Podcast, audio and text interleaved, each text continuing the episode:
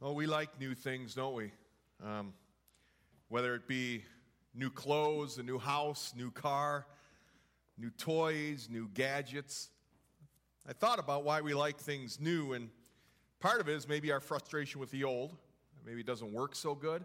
Um, one reason I think we're all looking forward to new resurrected bodies is these don't work so good anymore the older you get. Um, but we like new. Sometimes it's the shiny that kind of catches our eye, or, or, or something about just something old that you, you're tired of. It's just it's been around for so long, or you look at it, you're like, oh, that's a, I got to get something new. Um, I'm so grateful God is into new. Um, matter of fact, I'll let Jesus tell you. While they were eating, Jesus took some bread and after a blessing, he broke it gave it to the disciples, and said, Take this, take, eat, this is my body. When he had taken a cup and given thanks, he gave it to them, saying, Drink from it, all of you. For this is the blood of the covenant, which is poured out for many for the forgiveness of sins. But I say to you, I'll not drink of the fruit of the vine from now until that day when I drink it anew in my Father's kingdom. And after singing a hymn, they went out to the Mount of Olives. Jesus spoke of a new covenant a new covenant. I think about that for a second. It's not that the old was horrible or the old was, but the old had served its purpose, for sure. But Jesus spoke of a new covenant. The covenant God spoke of in the Old Testament, this covenant of Moses, this law was conditional upon Israel's obedience. Of course, we read over and over Israel failed to keep its end of the agreement, and God had to bring down curses on the covenant people. But in the future, we're told God will establish, He has established a new relationship, not only with Israel, but Gentiles are included in it. And God instead wrote on new hearts. Uh, Jeremiah the prophet, Ezekiel, they all prophesied to a time when this new covenant would take place. And, and, and in each case, they all spoke of something else being new, that being a new heart. God would give us a new heart. He'd give us new life. And who hasn't probably all look back at 2016 and think of struggles we had and challenges we had and, and moments where their old self reared up its ugly head. And there was frustration and we have regrets and, and we wish things went different ways. But, but God's into new. He's into new starts, He's into new hearts, He's into a new life, which is what He's given us. And so when we come to the communion table, we celebrate a new covenant, which has made it possible to have a new heart, a new start made it possible for us to have new life. And that's good news. And that's what we celebrate.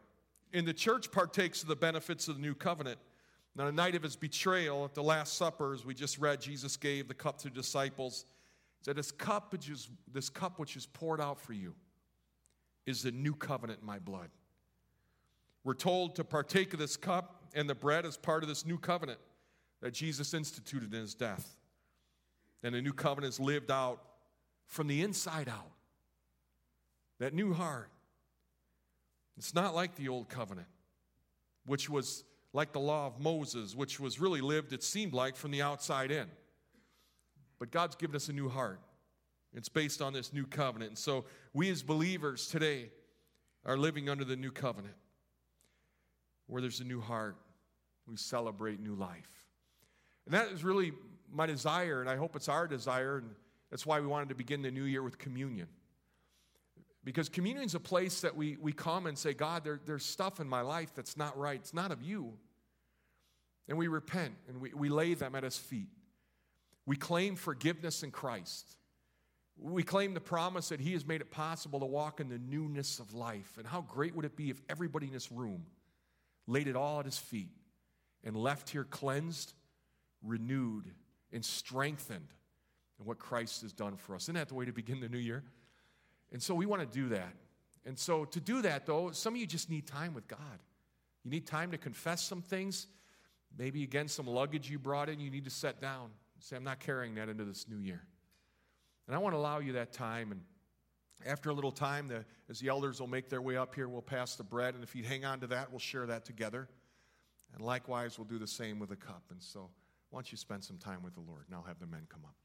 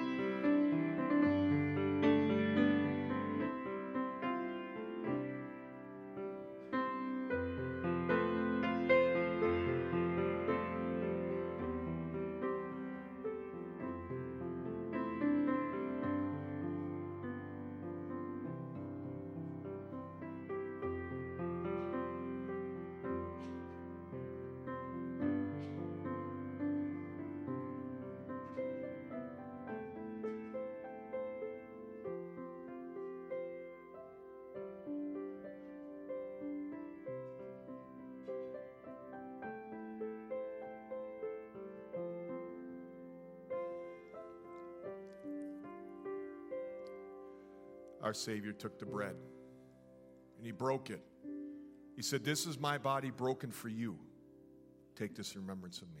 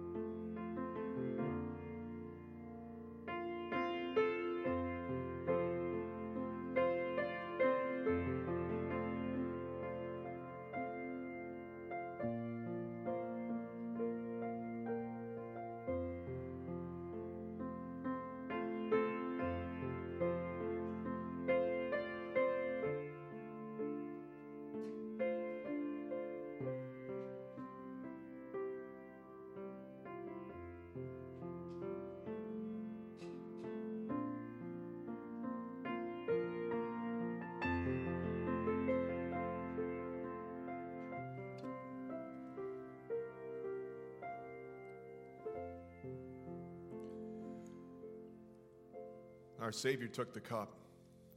He said, This cup is my blood, which is poured out for you. Drink this in remembrance of me.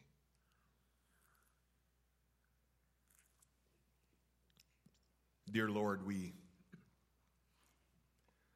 we humbly come.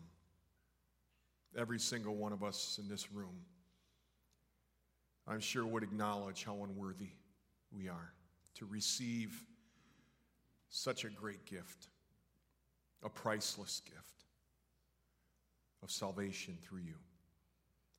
We thank you for your death, which has purchased us, redeemed us. We thank you for your resurrection, which has made it possible to walk in the newness of life. And Lord, my prayer for each of us this year is that we would understand and comprehend in a little greater way that if anyone is in Christ, he's a new creation. The old has passed away, and that behold, all things have come become new.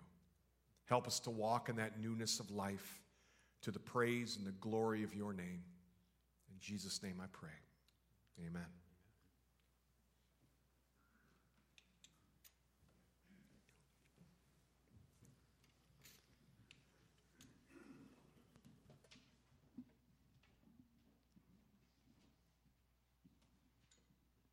Invite you to stand again.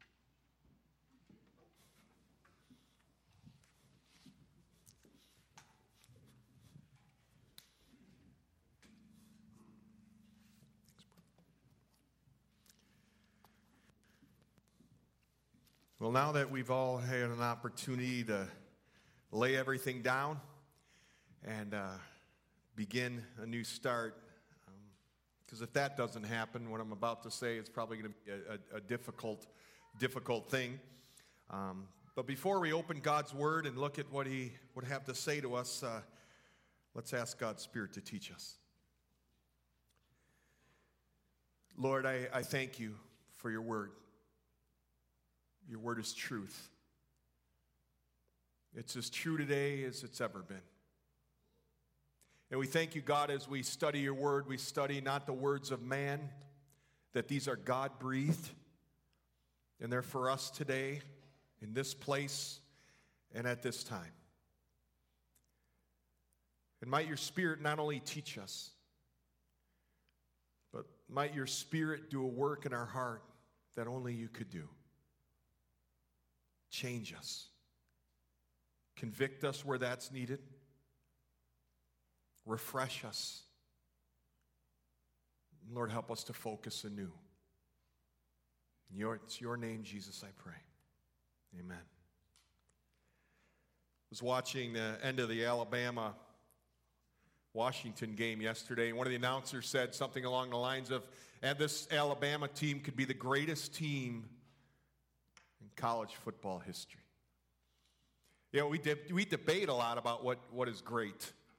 Um, greatest quarterback, it could be the greatest song, uh, could be the greatest moment here and there, whether it be a sport or, or any other moment, the greatest basketball player ever, and, and all those things that are debated about who the greatest is. And, and, uh, and there's a lot of opinions and, and a lot of different perspectives. Um, uh, there's some things that are absolute, like the greatest worship director, Jay. You know, that's, that's, that's given. Amen to that, right? Where are you, Jay? We love you, baby. And, uh,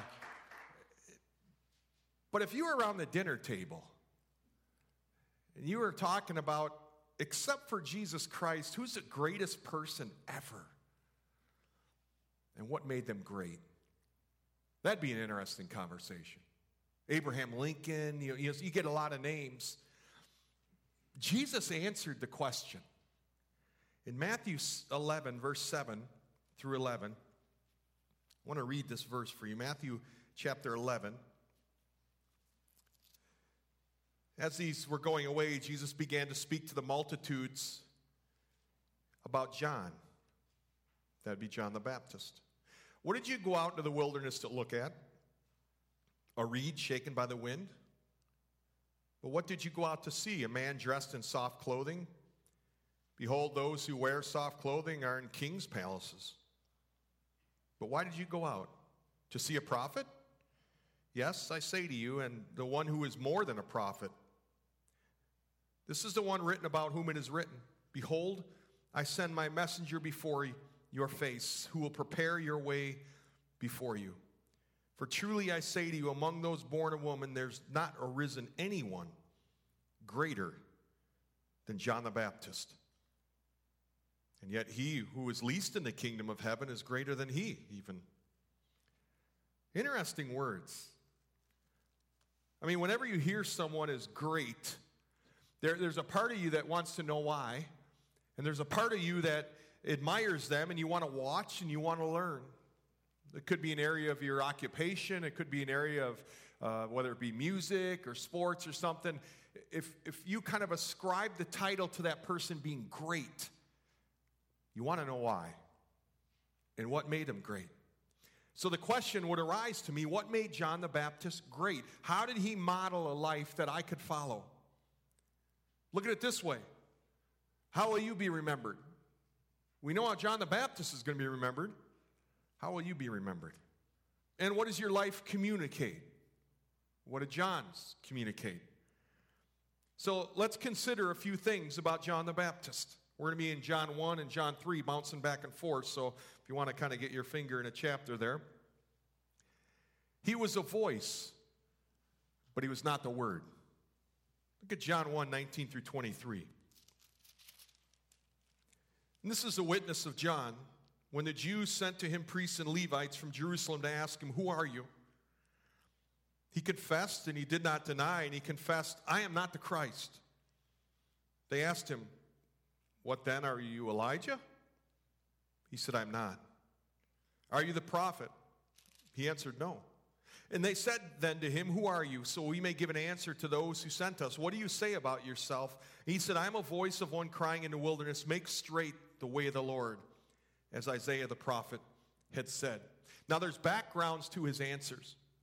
He's quick to start out by saying, I'm not the Christ, because Luke 3:15 tells us that there were people who were wondering if John the Baptist might be the Christ. John the Baptist starts out and says, Let's make one thing clear I'm not the Christ. So if that's your motive or if that's your thought, let's, let's erase that from your mind. The question is, Are you Elijah? That question's based on Malachi 4 5, where it says, God says, I will send the prophet Elijah before a dreadful day of the Lord. Now remember, there had been some 300 and plus to 400 years of silence up to this point, and then this voice comes John the Baptist. He's preparing the way. And they're asking him, Who are you? We haven't heard anybody in a long time. And you're here. Are you the Christ? I'm not the Christ. Are you Elijah? I'm not Elijah. He says, Are you the prophet? You see, Deuteronomy 18 15 talked about one day there will be this prophet, the prophet who will arise. John the Baptist says, I'm not that. I'm not that guy either. It's not who I am. And John's only means of identification he gives is I'm a voice. It's who I am. I'm a voice. What is a voice? It's a vehicle, right? It's a vehicle to communicate, but he's not the word. You see, a voice stops, but the word of God, that endures forever. John understood that. He was just a voice, he was just a vehicle in which to communicate what God wanted him to communicate. And this voice cried out in the wilderness, it pointed to a coming Savior. And John accepted his calling. We read in John 3, verse 22 through 25. After these things, Jesus' disciples came into the land of Judea, and there he was spending time with them and baptizing. John also was baptizing in Aenon near Salim because there was much water there. And they were coming and were being baptized, for John had not yet been thrown into prison. There arose, therefore, a discussion on the part of John's disciples with the Jews about purification. Now, as we read that, we would have to admit, and there's other descriptions of what John wore and what he ate, he didn't, I guess you could say, have the qualities of what we would call greatness. Uh, he didn't look the part. I mean, think about it. People, he didn't go to people, they came to him. um, he didn't have what we would call greatness. He didn't have qualities we would prize in people we would consider great. We read in John 1, if you go there real quick, verse 6 and 7, there came a man sent from God whose name was John, and he came for a witness that he might bear witness to the light so that through him all men might believe. He was just a man. As a matter of fact, John 10 41 says he never performed a miracle in his life. He was just an ordinary man, but he was sent from God. And he had a mission. He came as a witness to the light so that people could see the light. But he himself was not the light. That's very clear. And how did he carry out his mission? If I could sum up John's mission, it would be a great way to live life. Matter of fact, all seminary students should take the class called John the Baptist's ministry because it's remarkable what he did. Now, I could sum it up in three points. Eh, eh, but there are three profound points in their life changing. They really marked John's ministry. The first one was to clear the way, he came to remove obstacles. What he communicated was meant to remove obstacles that blinded people from seeing the Messiah. He came to clear the way. He then came to prepare the way, to prepare hearts by calling people to repentance so they were ready to encounter Messiah. They're ready to encounter the Christ. He was to clear the way and prepare the way, and as challenging as those were, it's the third one that had to have been most difficult, and you can relate to this because the third thing he had to do was get out of the way. Right? That's the tough one, isn't it? That separates the men from the boys in the ranks of Christianity, whether you and I can get out of the way. One of the reasons John the Baptist is considered great is he learned how to get out of the way. He knew how to get out of the way. As a forerunner, he was called to prepare hearts by calling people to repentance. He was a voice. You know, he accepted his calling, and you have a calling on your life. And a calling is not only what you are to do, but equally who you are to be. And so begin here. You have a calling on your life by God. You need to discover what it is. You need to carry out the assignment He has for you. And His calling starts with you being you in Christ. John the Baptist didn't try to fit the mold. I mean, he didn't dress, he didn't, certainly not GQ. I mean, he didn't try to fit the part of what other people perceived. He didn't fit the mold, he just was him. And he carried out what God had called him to do. He didn't go by Robert's rules of orders, he didn't fit other people's expectations. He just was who God created him to be, and he carried out his assignment, and he did it well. Perhaps you could say better than anybody who's ever lived. And he did what he was called to do in a way which Jesus referred to him as great. He kept true to who he was and, and he was faithful to what God called him to do. In the midst of great challenges, we're going to look at one here coming up. And you see it in the passage I read in John 3, verse 22 through 25. It's easy to fly by these verses and think, well, what does this have to do with me or anything? But I don't want you to miss it. Verse 22 After these things, Jesus' disciples came into the land of Judea, and there he was spending time with them baptizing. And John also was baptizing near there. So you have John in his ministry, he's baptizing, calling people to repentance. He lingered there. Jesus comes into the area. Chronology suggests he stayed maybe up to six months in that area, and he's baptizing. Well, one of the legit questions is what kind of baptism? It's not of a believer in the post resurrection sense. Probably a baptism as a sign of cleansing. Also, maybe a prophetic nature picturing full Christian baptism. But Jesus is baptizing. And now, understand John's ministry and Jesus' ministry had to happen at the same time, so John had someone to point to. And he did it well. He also learned that he had a part, but he was not indispensable. He had a role to carry. Verse 31 of chapter 1, he says, I baptize with water, but among you stands one you do not know. The thongs of whose sandals I'm not worthy to untie. In verse 31, I did not recognize him, Jesus, but in order that he might be manifested to Israel, I came baptizing with water. I baptize with water. That's my part, John said. But I came to reveal somebody else. I have a role, but I'm not indispensable. I came as a witness to the light, but I'm not the light. That's Jesus. That's the Messiah. And he said, when Jesus came, he said, Behold, the Lamb of God who takes away the sins of the world. That word behold is a great word. It's not a one time glance, it's an ongoing gaze. Behold, this is the Lamb of God. I have a part, I have a role, but I'm not indispensable. That's the one. He's the one who's preeminent. He is the one you need to focus on and follow. John clearly understood his part in ministry. He understood it was Christ who had hope. He understood it was Christ who could change lives. But he didn't fall into a trap of comparisons. There's a subtle temptation here. Jesus' disciples are coming into John's territory. And John's disciples are thinking in terms of wait a minute, this is John's area. This is John's ministry. Hey, you guys go somewhere else. I mean, don't, I mean, it's kind of the essence of really the question they're asking in John 3 26 through 30. John chapter 3, verse 26 through 30. Listen to what it said. They came about to John. They said, Rabbi, he who is with you beyond the Jordan, to whom you have borne witness, behold, he's baptizing, and all are coming to him. There's a concern here communicated I love John's answer. John answered and said, A man can receive nothing unless it's been given him from heaven. You yourselves bear witness that I said I am not the Christ, but I have seen I have been sent before him. He who has the bride is the bridegroom.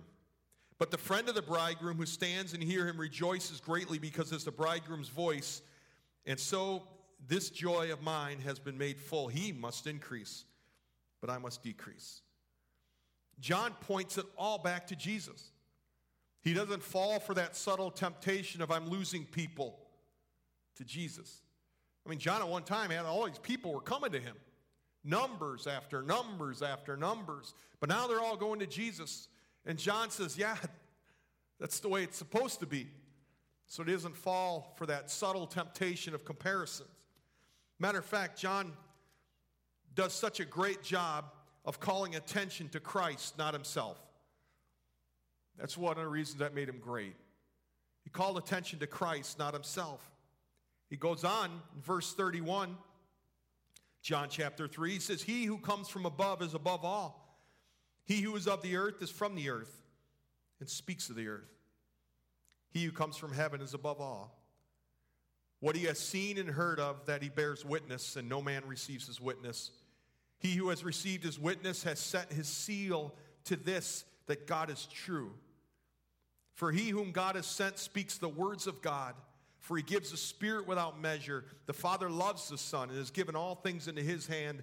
He who believes in the Son is eternal life, but he who does not obey the Son shall not see life, for God's wrath abides on him. Another translation God's wrath remains on him. He refused the spotlight. He didn't, he didn't fall for it, so to speak. And he didn't walk around trying to decrease himself. He walked around increasing Christ, turning the spotlight from him onto Christ. That's what he did.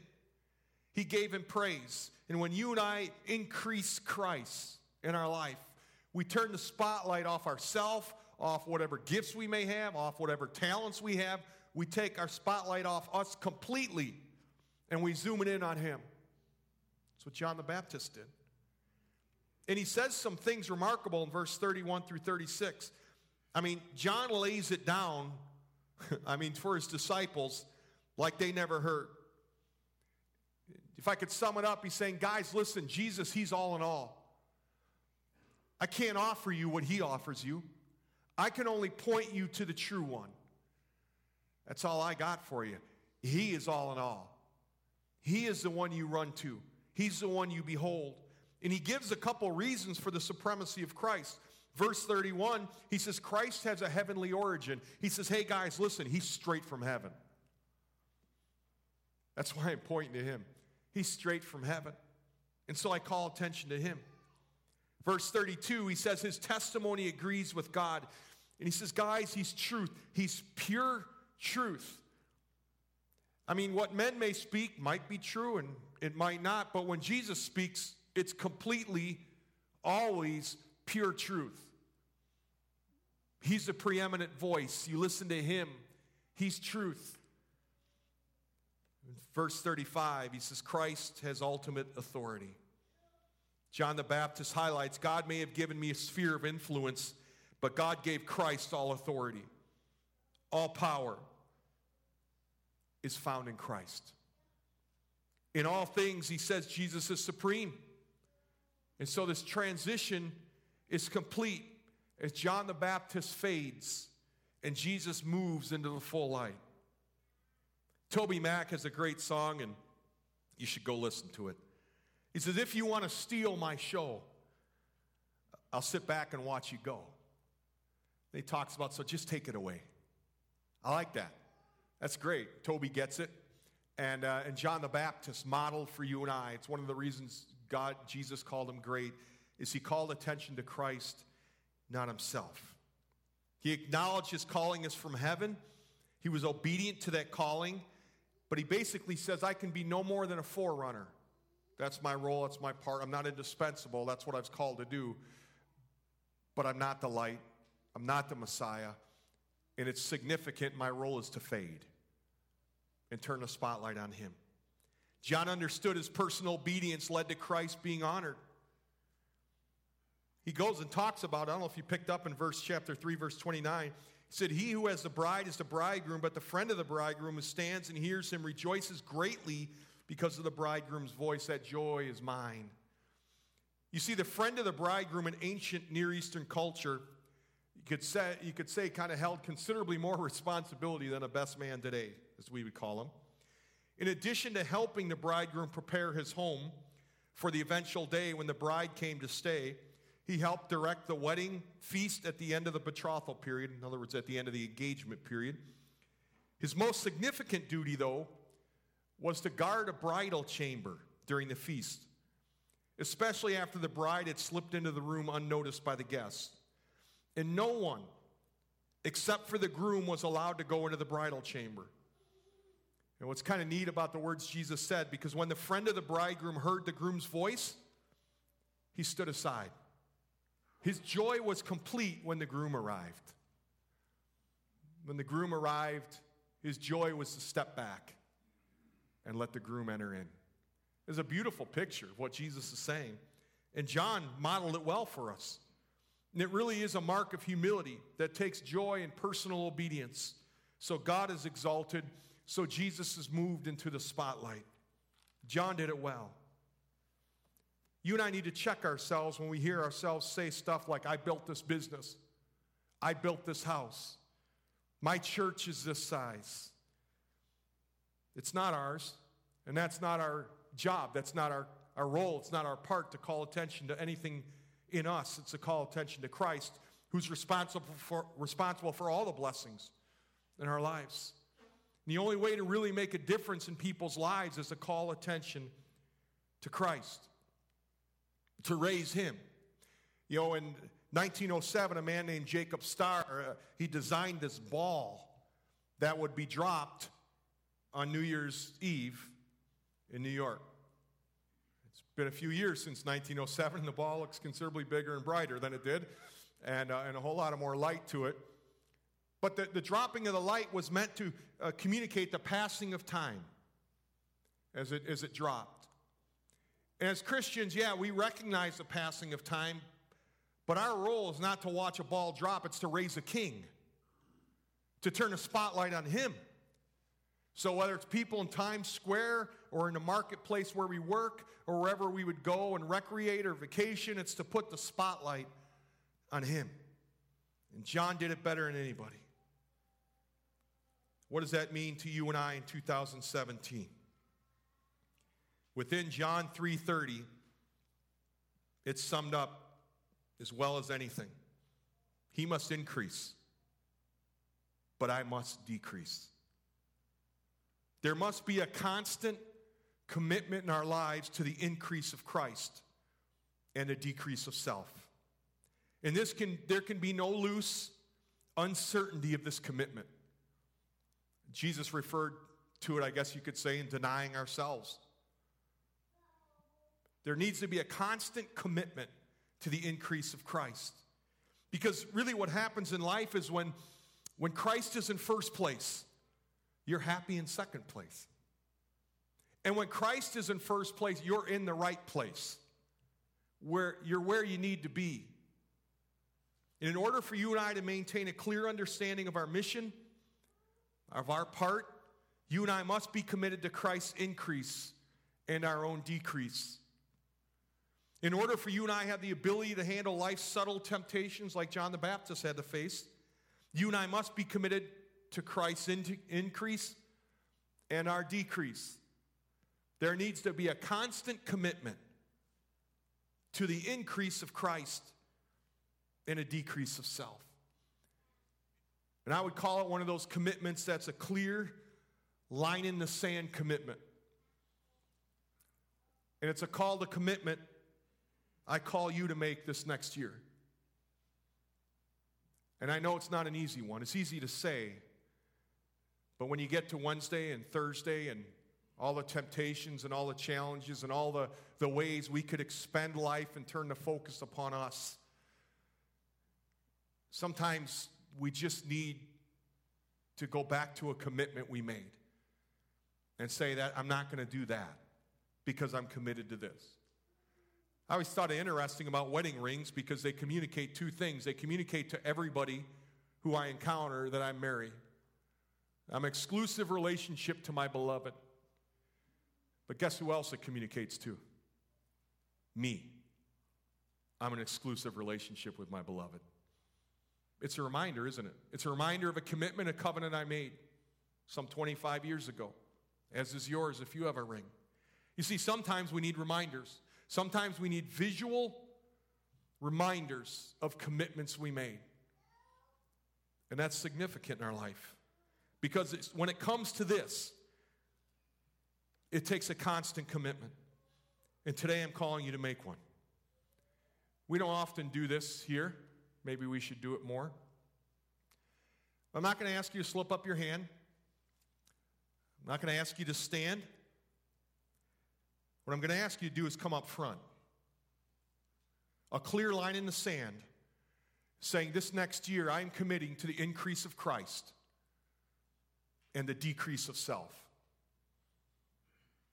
And I want to give you a reminder of that when you get up here. And so as we bow in prayer, take some time with the Lord, and if that's if that's your commitment, you come up here. So let's bow and spend some time with the Lord. And as God moves you, you come up here. Don't if if you're not at that place, that's okay. Young people, this is for you too. This isn't just for us old folks.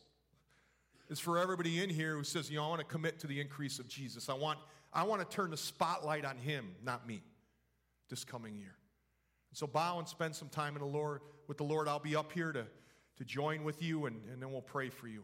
So spend some time with the Lord.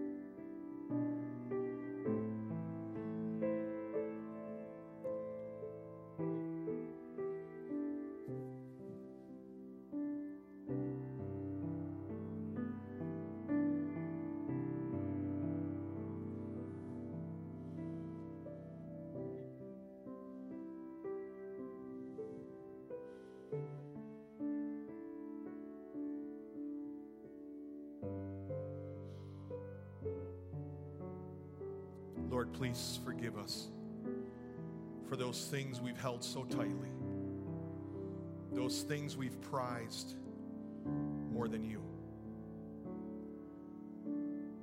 Forgive us for those times when maybe no other person noticed, but deep within us we wanted the spotlight. Forgive us for that, God. And I'm so grateful for each person who's come forward who says, I no longer want to live for me. That's a small life. I want to live for Christ.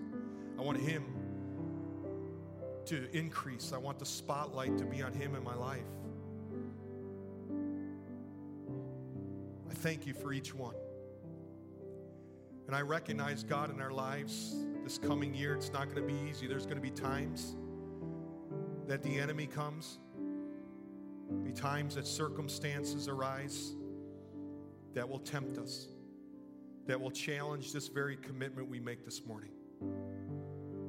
And it's in those moments, Holy Spirit, I pray you'd raise up, that you'd help us to look back to this moment where we stood at this place, at this time.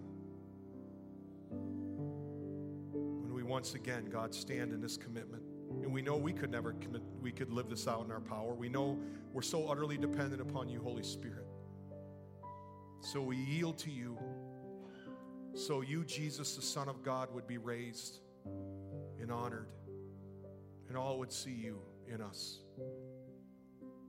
We recognize, Lord, as being your child, it's no longer we who live, but you who live in us.